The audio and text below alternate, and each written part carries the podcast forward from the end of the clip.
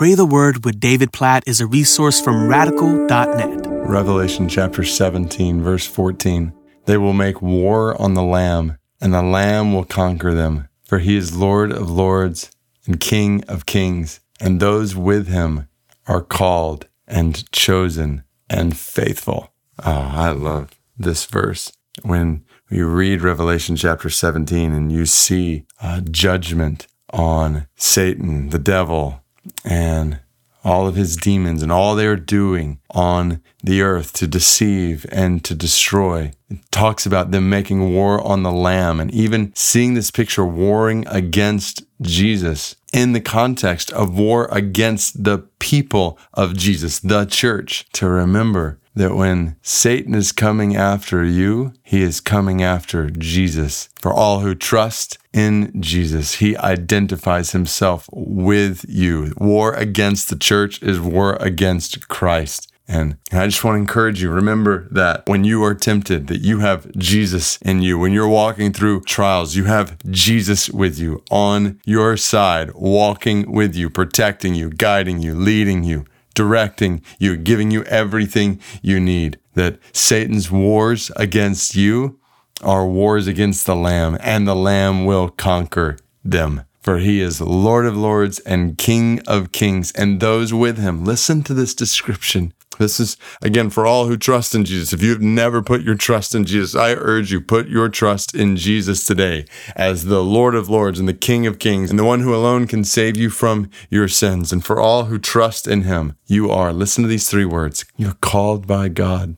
There's so much to this language we could talk about all over the Bible. Foreknown by God called before the creation of the world. He's called your name. You're called and chosen. God has chosen to pour out his affection on you. God has chosen to save you from your sin. God has chosen to make you his child. This is Jesus saying to his disciples, You did not choose me, I chose you. To hear God saying this to you today, you are called and chosen and faithful. Oh God, may it be so. And as soon as I read those three words together, I pray for my own life and I pray for all of us who have placed our trust in the Lord of Lords and the King of Kings. We, we thank you for standing with us on our behalf, for fighting for us today, all day long, for your strength in us, for your joy in us, for your life in us, your peace in us, your power in us, for defending us as Lord of Lords, King of Kings, that you are each of our defender, that you've called us, that you've chosen us to be children of God, sons and daughters of God. So we pray, may we be called faithful. Help us all be full of faith today in you. I pray this over my life. I pray this over every single person who's listening right now who has put their trust in you. Help us to live full of faith in you today. We pray. Help us not to waver in faith. Help us to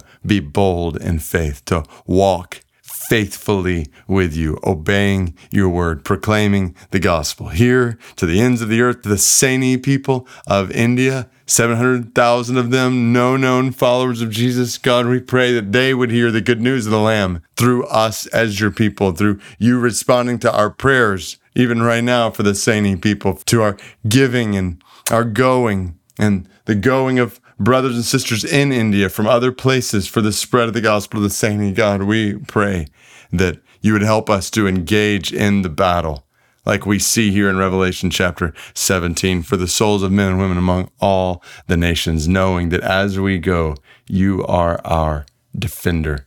You are the conqueror. You are Lord of lords and King of kings, and we are called and chosen and faithful. May it be so, we pray, according to Revelation 17 14. In Jesus' name, amen.